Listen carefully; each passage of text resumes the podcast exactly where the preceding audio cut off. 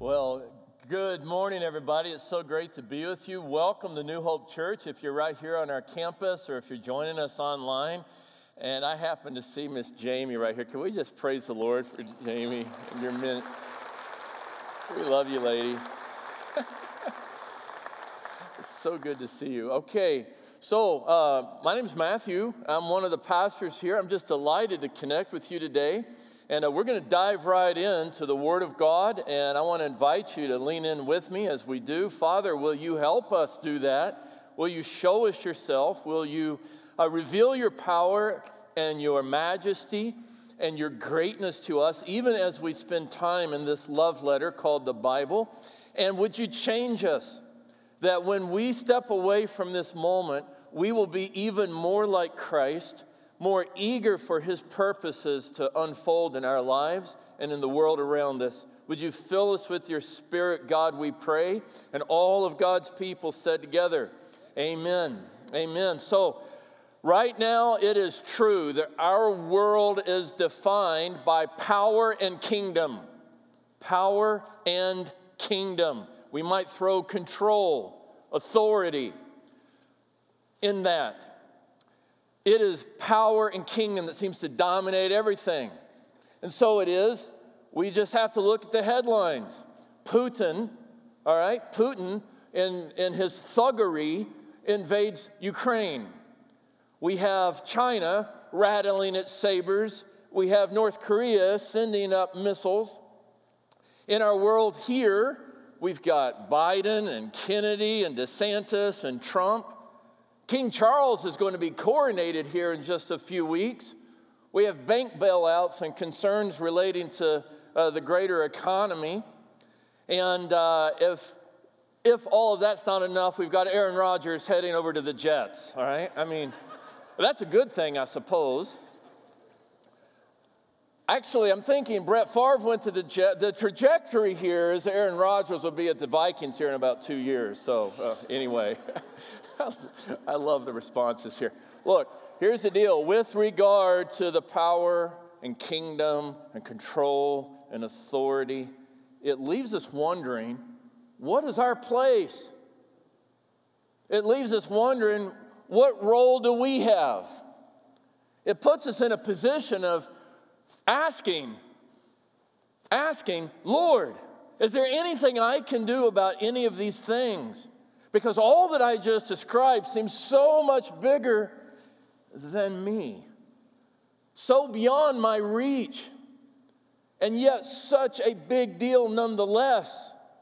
So what is my place in all of this? Now, these are not new questions, new wonderings. Issues of power, issues of kingdom, issues of control. These aren't new, friends. It's not just for our era. These things go back all the way to the earliest days of the human narrative, back to the Garden of Eden, in which place we have God and we have humanity, Adam and Eve. And the question at the moment there is, who's in charge, God or humanity? And we know what happened when humanity wanted to say, well, we're in charge. And look at all the pain that that has created, right? We fast forward and we find uh, two brothers that are rivals. We have Jacob and Esau. Those of you who understand or know the stories from the book of Genesis will remember. And this was a huge conflict for uh, what would become the primary peoples upon whom we're gazing in the early parts of the Bible. We go forward further, and we come to uh, Moses, the great Moses, and he's going toe-to-toe with Pharaoh, the ruler of the most mighty empire in that part of the world in that epoch of time.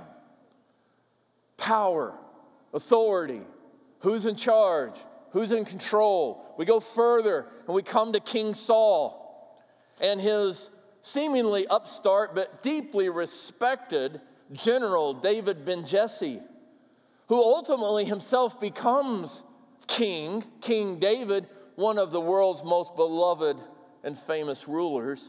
And yet the rivalry, the jealousy, the, the uh, posturing, particularly from Saul toward David. We go f- further still and we come to these dynamics of, of Babylon versus Judea, the Greeks versus the Egyptians, the Romans versus everyone. And then we step,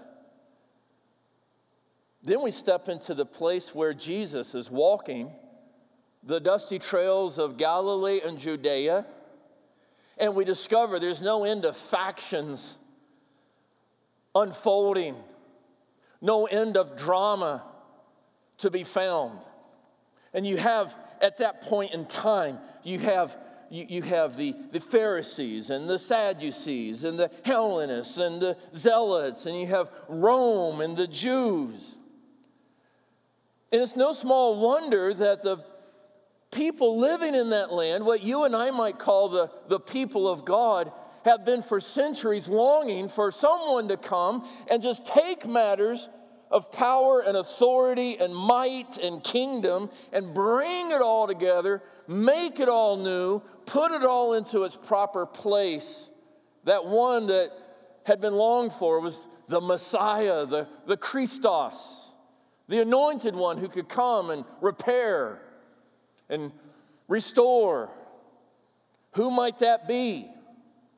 Well, the people of old, they, they certainly did long for this. As a matter of fact, according to the prophet Daniel, Daniel chapter two, verse forty-four, this gives you a sense of all the longing that everyone uh, had within them going through centuries. And in the days of those kings, the God of heaven will set up a kingdom that shall never be destroyed, nor shall the kingdom be left to another people. It shall break in pieces all the other kingdoms and bring them to an end, and it shall stand forever. That was the longing of the people of Israel. And then when Jesus does step onto the scene with that as part of the backdrop, everyone was hoping that one might run out the oppressors, reestablish the era of Israel's global prominence, and bring peace and shalom to all that is. This was the expectation. This was the hope. And you know what? Jesus did show up, the one that today we know is the Messiah and the Christ. And when he showed up on the scene, do you know what he did? He only fueled the aspirations that the people had, the longings that, that existed for someone to come and make all things new and bring order to all the conflict, the power, the kingdoms, the might, the control. And so it is in the Gospel of Matthew. We uh, find these words from the lips of Jesus. Matthew chapter four, you'll likely see them here in front of you. Listen to these words, Matthew chapter four, and uh, particularly if you'll note with me verses twenty-three and following. Jesus went throughout all Galilee, teaching in their synagogues, proclaiming the gospel of the kingdom, healing every disease and every affliction among the people. So his fame spread through all of Syria, and they brought him all the sick and those afflicted with various diseases and pains, those oppressed by demons, epileptics and paralytics, and he healed them. And great crowds followed him from Galilee and Decapolis and from Jerusalem and Judea and from beyond the Jordan. But notice verse twenty-three, it says there what he was doing in taking care of all of these needs and meeting with all these people. What he was doing was proclaiming the good news of a kingdom, a kingdom that's coming, a kingdom that he's ushering in, a kingdom that's going to be established, a kingdom that's going to be very different than anything else that the world would have to offer. And so, indeed, he shows up on the scene. He shows up on the scene. And with those words that he says there, the kingdom is coming. And with those actions that he puts forward there, healing and peace and joy and care, with all of that, You can imagine that the crowds are thinking, oh, finally, someone has come. Finally, we have opportunity for peace, for prosperity, for well-being, for rest, for hope. And if indeed it is in him, maybe he will run out the Romans. Maybe he will inaugurate a new golden era for our people. Maybe indeed all things will be new. Power, kingdoms, control, dominance.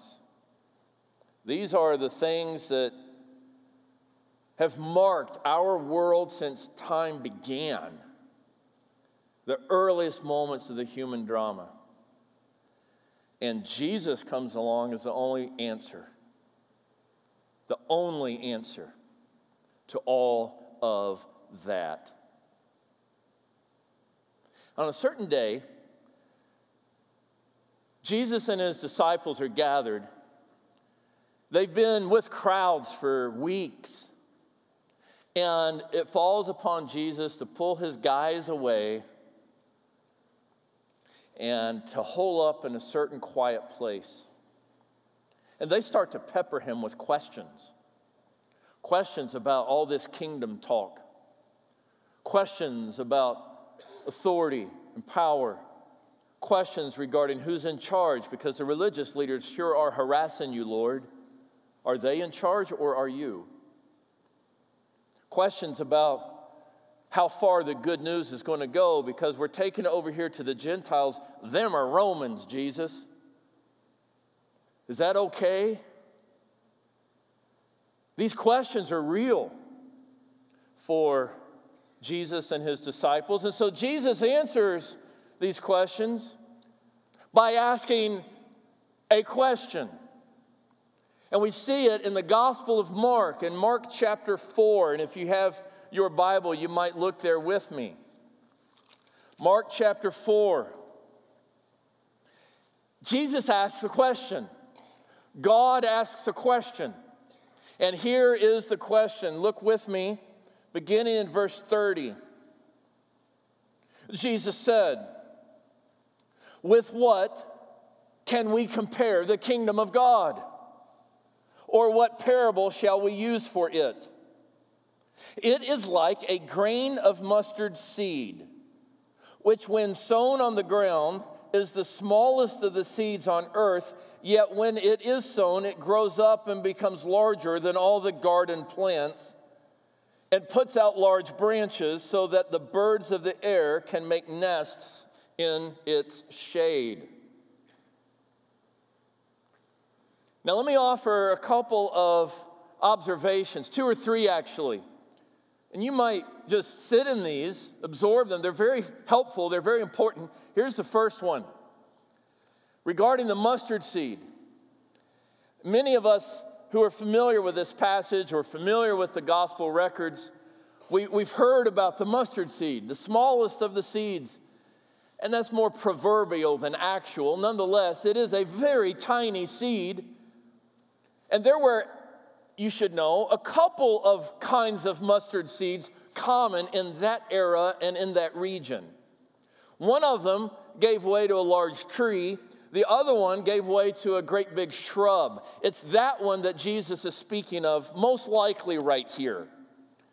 And the reason I say that is because of his reference to the garden plants.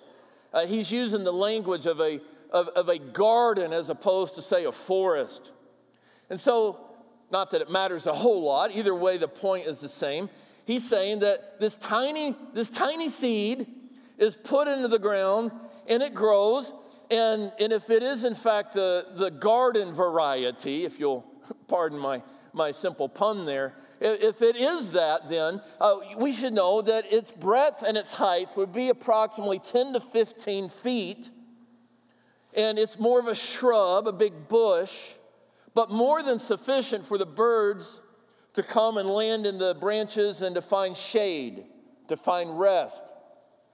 So just understand, when we are thinking mustard seed, this is what's being spoken of. A second observation relates to those birds I just referenced and that Jesus speaks of. Please hear me. This is extremely important and is one of the keys to where we're going in these few minutes. The goal of the mustard seed is not itself growth. The goal is not its own growth. The goal is to provide shelter, shade, rest, protection for others, in this case, these birds. So don't miss the detail about the birds nesting in these branches. The goal here isn't the, gro- the growth of the plant. The goal is something beyond the plant itself, the care for others. Again, in this case, the birds. Now, another observation I want to make relates to the kingdom of God. Jesus says, with what shall we compare the kingdom of God? What is that? We've talked a lot about this over the years from this platform. And I have tended to define simply the kingdom of God as, as that uh, uh, it, it is God's eternal and sovereign rule made manifest in the person and work of Jesus Christ.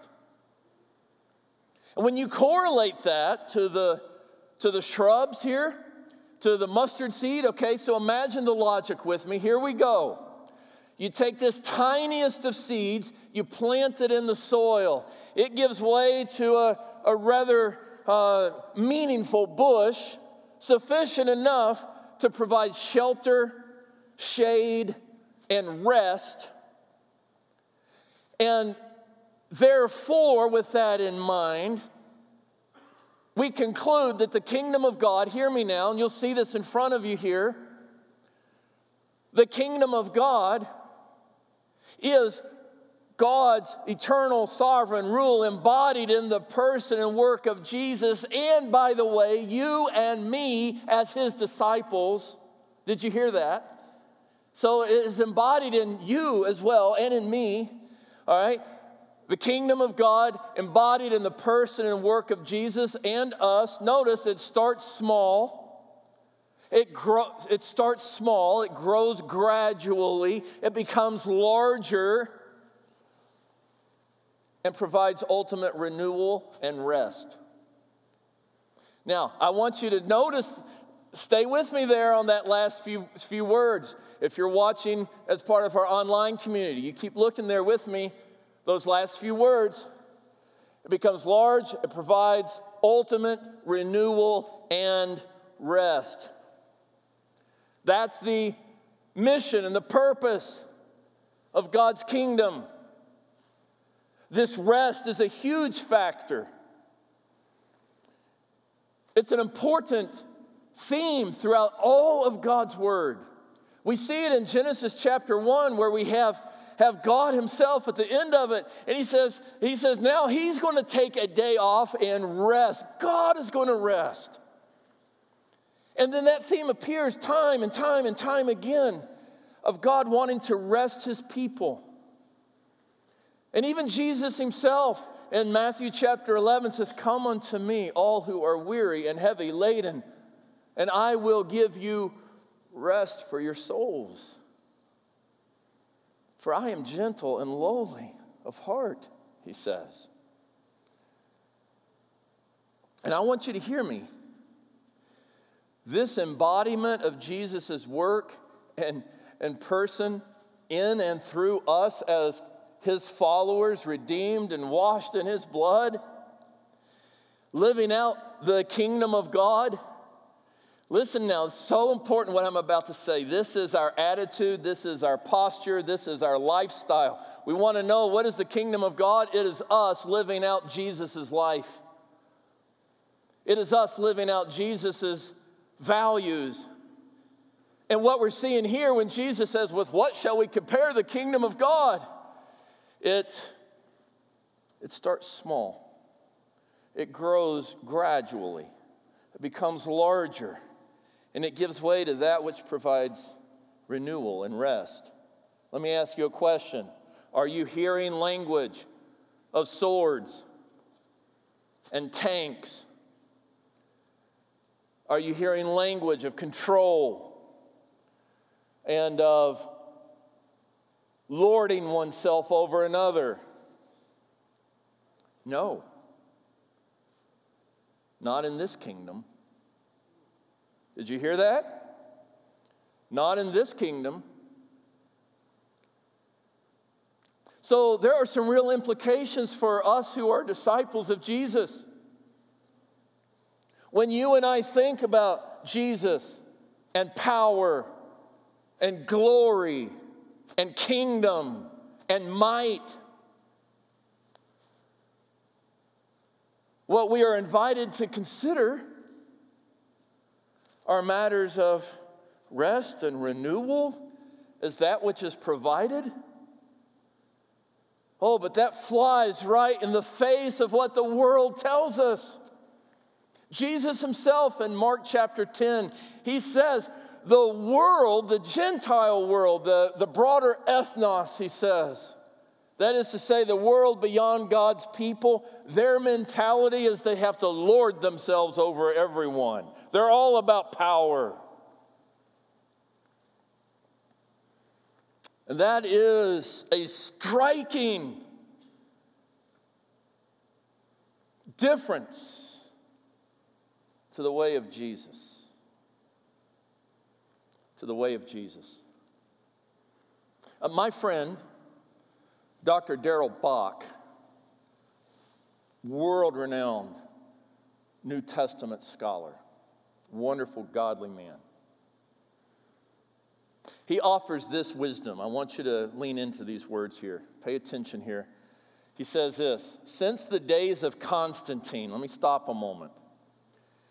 Uh, in the uh, fourth century A D, there was a Roman Caesar named Constantine who allegedly became a Christian after a great battle.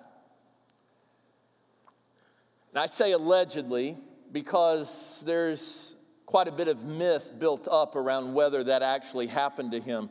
But what did in fact happen to him was he was so impressed by the person of Jesus and the movement of the church and the gospel. Notice this, he declared it the official religion of the Roman Empire. So from that point on, that was in the three hundreds, from that point on, since the days of Constantine, I want you to see this, the church has struggled with her identity by thinking that a text like this, what do we say is the kingdom of God? By thinking that a text like this is a call to exercise increasing power. We have struggled with this for centuries as a church. But Doctor Bach goes on and he says, the way of discipleship, however, is the way of service and sacrifice. The church is not called to the sword or power, but to service. Now, I asked my friends here to leave that up for another bit. I want you to really look with me those last words. Let's go back. The way of discipleship, however, is not, or I'm sorry, however, is the way of service and sacrifice. The church is not called to the sword or power, but to service. But I want to say to you, thank you guys. I want to say to you, hear me now, wherever you are right now. The church in the United States, the evangelical movement, at least in the West, if you talk to the so-called nuns, the people with no religious interest or affiliation, or the so-called duns, the people that are just over it all, and you ask them about the church in our day and age, in their minds it is nothing more than about power and might and authority and control. And you know this because you talk to these people, they sit at your dinner table and you work with them at the office and you teach them in the classrooms. Somehow we have a reputation of carrying the sword and the spear and the shield. And maybe there's something about our Americanism that adds to it because we're independent-minded and we pull ourselves up from our bootstraps. And there's something wonderful about that kind of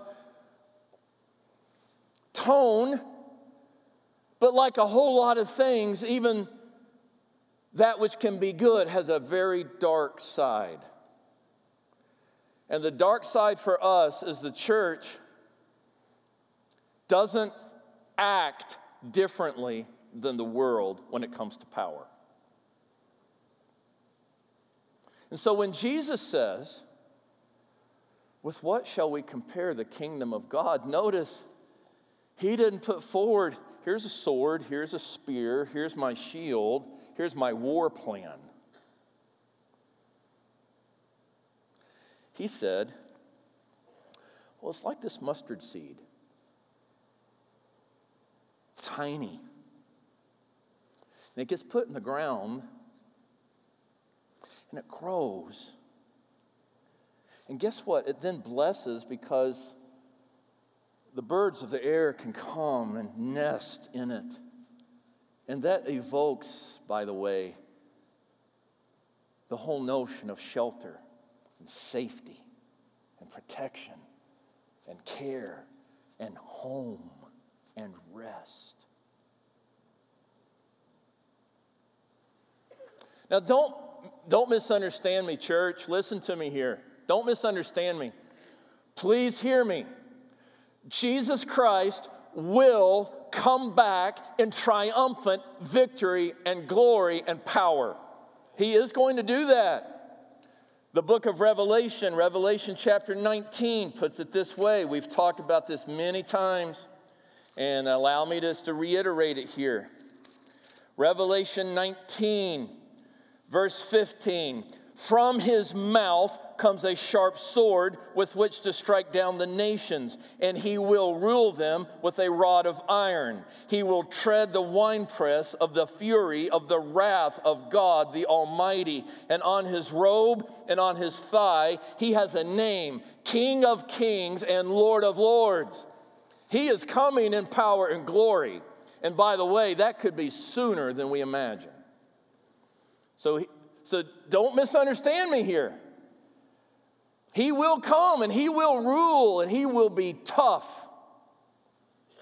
and righteous and just. But right now,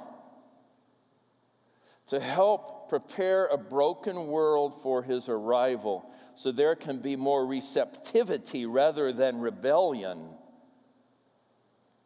the kingdom plan is more like this. Listen to the words of the Apostle Paul. Romans chapter fourteen. Some of you may be surprised here because, after all, this is Romans. It's the great theological treatise of the Bible. The Apostle Paul, being the greatest theologian that we have ever seen, other than, of course, our Lord himself. And so we expect he's going to say something really substantive here. And he's going to give great insight into kingdom. And we might imagine that it's going to absolutely play into our own personal expectations of kingdom and power. But here's what the Apostle Paul says, Romans chapter fourteen. I want you to look with me. Verse, let's see here, verse seventeen.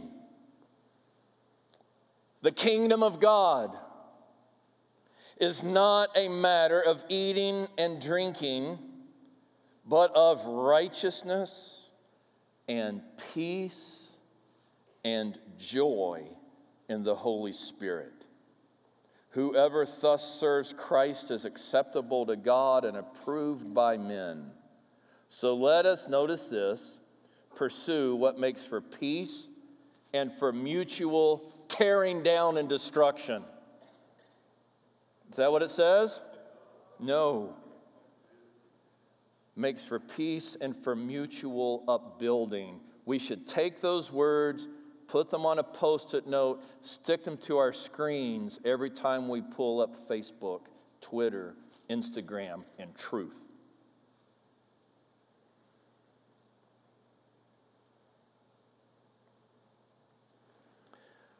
The prophet Isaiah, in Isaiah chapter thirty-two, gives still more vision about Jesus' kingdom principles.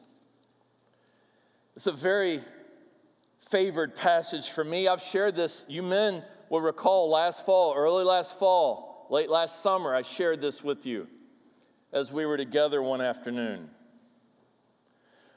Isaiah thirty-two, verse one and two.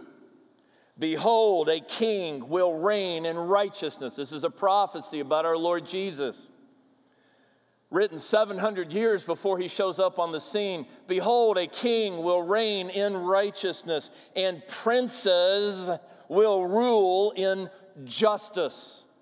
By princes, we're talking all of us who are in alignment with his reign and rule. Women and men, the royal house. And notice what it says here. He will reign in righteousness. With him we will rule justly. And then notice verse two. This is so important, friends. Please hear me. Please don't miss this. Each will be like a hiding place from the wind, a shelter from the storm, like streams of water in a dry place, like the shade of a great rock in a weary land. That is you. That is me. This is our call as disciples, that we be people that don't provide pain but provide shade,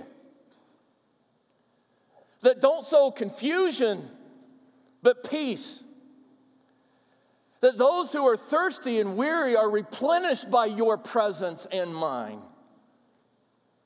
that ultimately they can rest and be protected, just like the birds in the bush. Shelter, protection, shade, rest. Come unto me, all who are weary, and I will give you rest.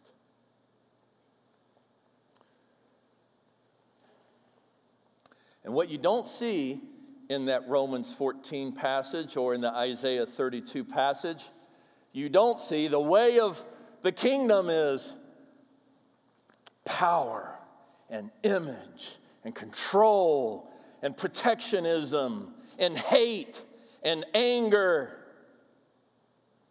and bullying. No. Oh, that we would be, that you and I would be, as followers of Jesus, bearers of shade, replenishment, nurture, hope, grace, mercy, and love. The smallest seed given away to growth that provides all of those things and more. As I wrap up here, I want to share with you just some very simple uh, reflections on how we go forward as kingdom people. And I, you might write these down, and uh, I'll just give some brief comment on them. First of all, remember you are a kingdom citizen if you are a follower of Jesus. So if you say, whatever language you use, if you say, I'm born again, if you say, Jesus is my Lord and Savior, if you say, I have repented of my sins and confessed him as, as Savior and Lord, whatever language you use to describe the reality that Jesus has transformed your life and owns you and is your God and King and Savior, you are a citizen of his kingdom. The Apostle Paul in Philippians chapter three, verse twenty, he says, our citizenship is in heaven, and from it we await a Savior, the Lord Jesus Christ, who will transform our lowly bodies to be like his glorious body by the power that enables him to subject all things to himself. We are citizens of a better realm.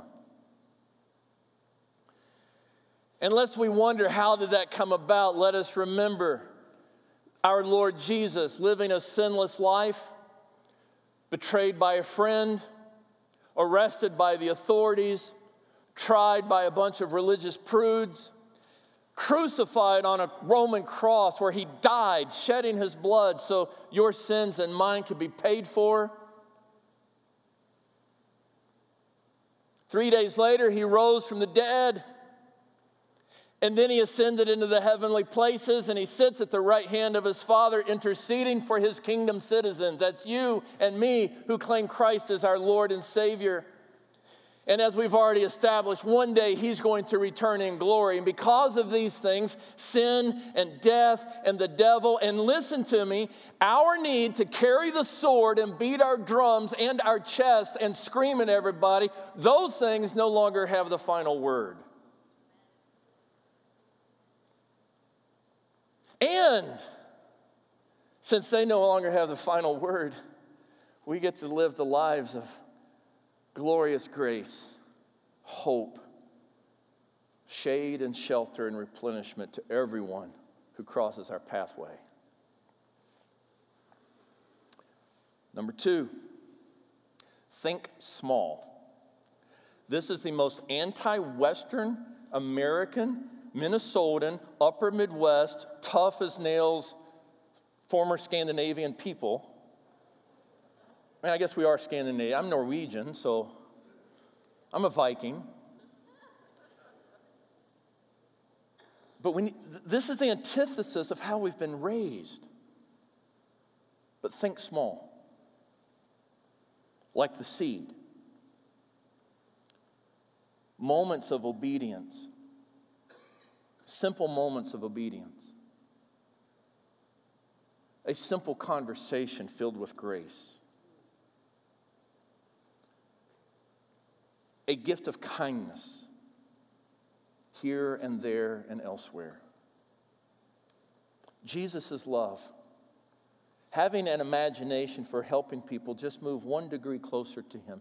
Moving toward Jesus, taking others with us just by one degree at a time. Think small. And here's the beauty of this. Listen to me, dear ones. When you and I think small, guess what? Now, living out kingdom is accessible for you and me. Because what happens is we're too easily teased to think it's got to be big.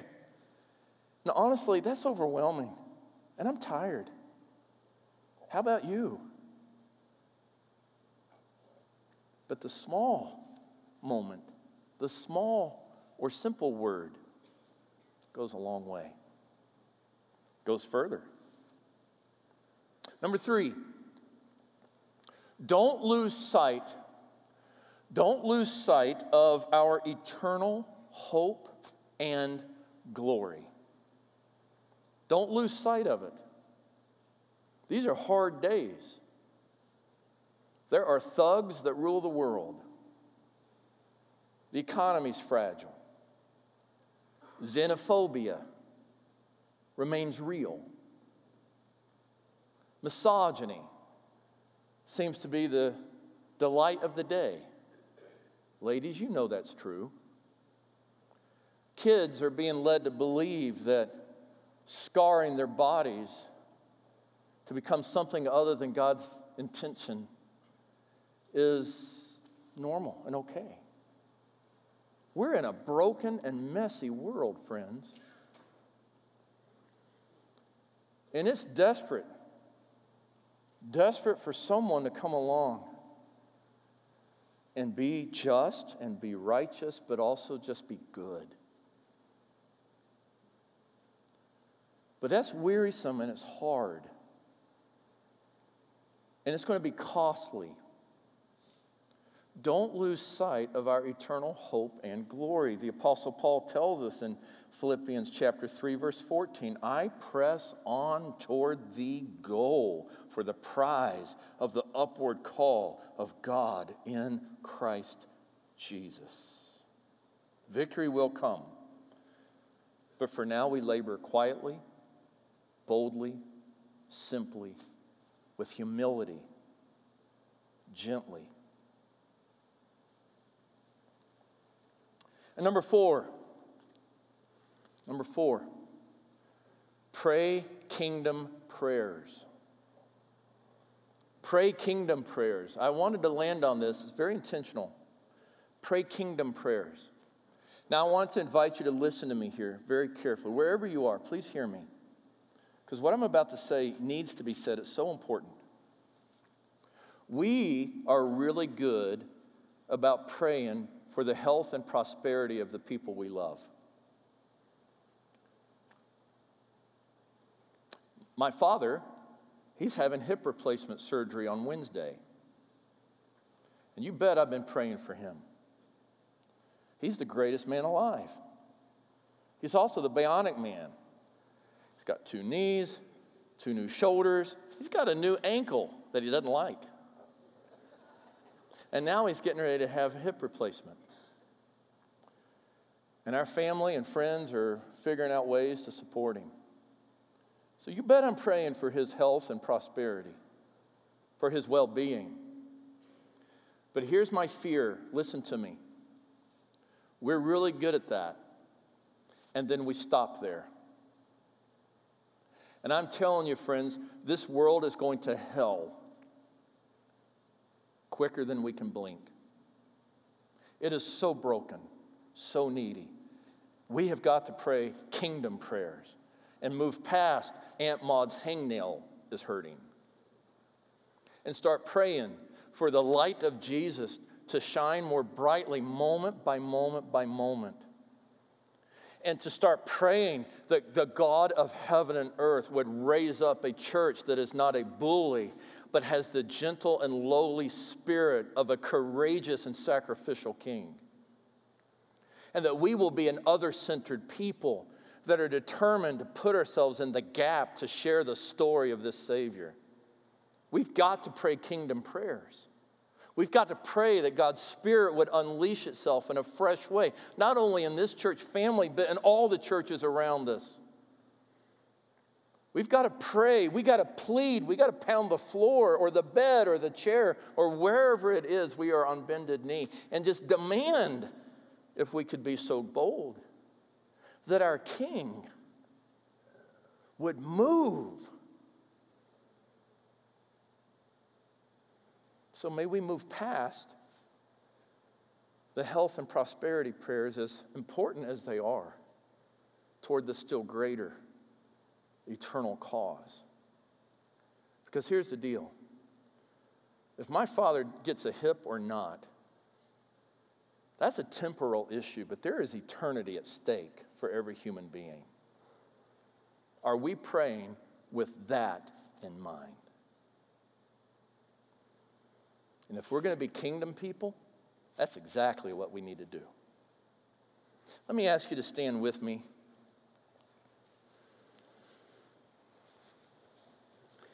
And indeed, just hear these words as a simple prayer right now.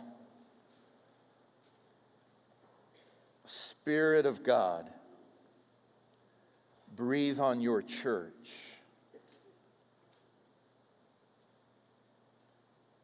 Spirit of God, breathe on your church. Pour out your presence. Speak through your word. We pray in every nation, among every ethnos, Christ be known. Our hope, our salvation, Christ, our King, and Him alone. That's power. That's authority. That is the kingdom in which we stand.